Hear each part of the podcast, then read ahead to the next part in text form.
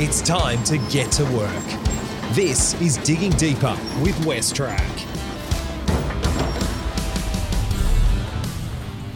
This is part two of our four part series on deriving return on investment in technology.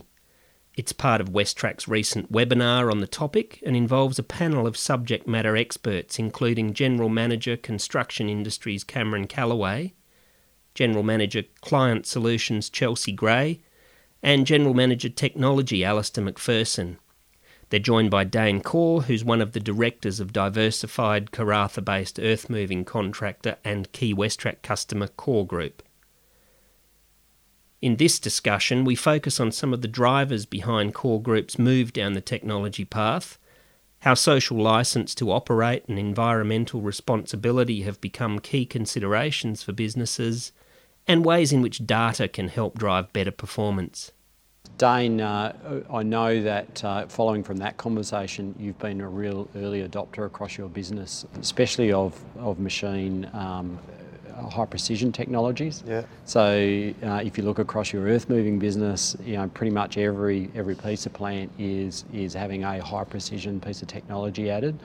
And you know it's exciting seeing how you're taking that business, but maybe maybe give us uh, your view of why you've been such an early adopter, and, and what do you see as a, as the step change of of what are the drivers that are making you head down that path?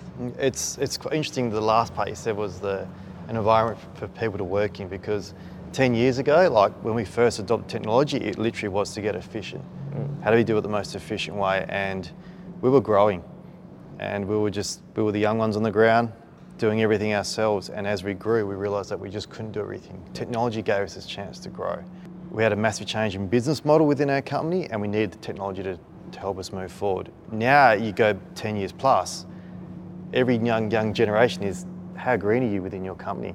And green is such an important factor for every new young engineer coming through, every kid in construction now, it's green, green, green. Mm. So back in the day it was efficiency and yes, we adopted it on the machines, on every single one of the machines now has technology and it's been a brilliant change. But then it led to this fact of being green. So green, I'll be honest with you, was never the outcome at the very start, mm.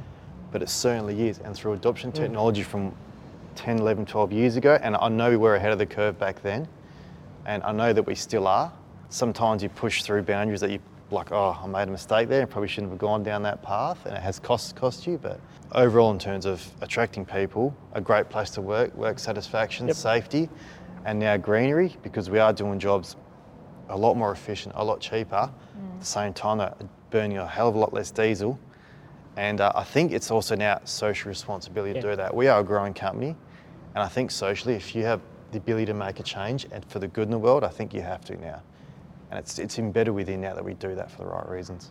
I think that's a great conversation. Um, if we look at our business as Westrac, our social conscience yep. is something that we are very conscious of and really our license to operate and how do we, uh, you know, how do we make what we leave behind for, for the next generation, the generation after, better than it was before. So a lot of conversation about um, carbon zero to start with, uh, you know, social license to operate, uh, being seen as green as operations. I think what's really exciting from a Caterpillar perspective is the real drive from engineering to try and combine all of those together. And we're seeing that now with the, with the design of both machines and services.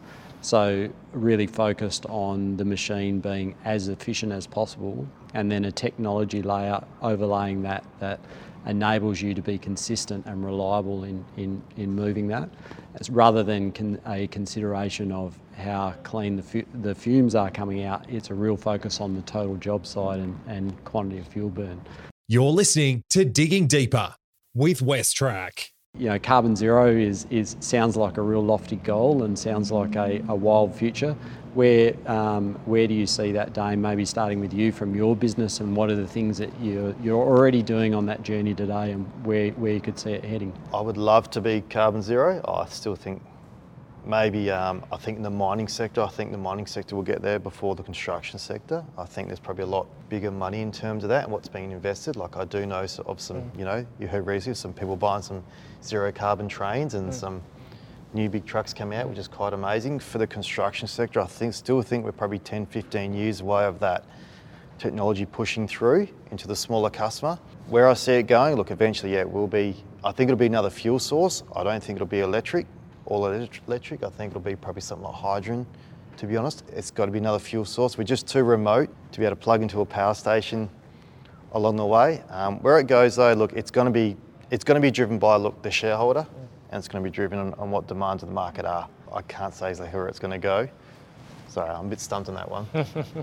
so. Yeah, maybe uh, maybe Alistair. Just, I mean, I think the exciting bit is what we're already doing today. And Dayne, you probably answered it in your prior mm. questions. Is you've been a very early adopter of mm. of seeing the journey, and and I think it's a you know it's a journey. It's not a it's not you open one door and, and you're immediately yeah. there. It's about how do we be more efficient each day mm. and how do we tie engineering to that. And maybe Chelsea, there's so much, we go back to the use of data and mm. solutions and everything else. How, how do you see that supporting that same journey? Yeah, so I mean, in the space that I am in, um, I guess it is about that. How do we be more efficient day in, day out? So, you know, as, as we talked about, a lot of the data can be used and we are using to help our customers improve the productivity. So, you know, if, if they can move dirt at, you know, 5% less than they were previously, that's 5% less, less carbon, right?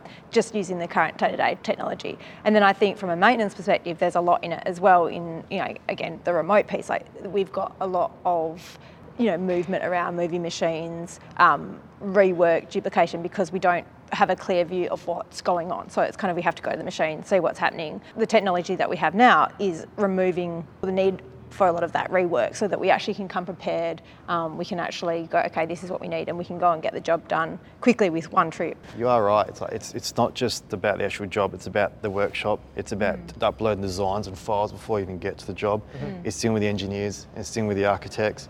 And there's some jobs we've just completed now that I drive by and with our skill set machinery, I look at that job and go, there's no way in the world a human eye could now do that job mm.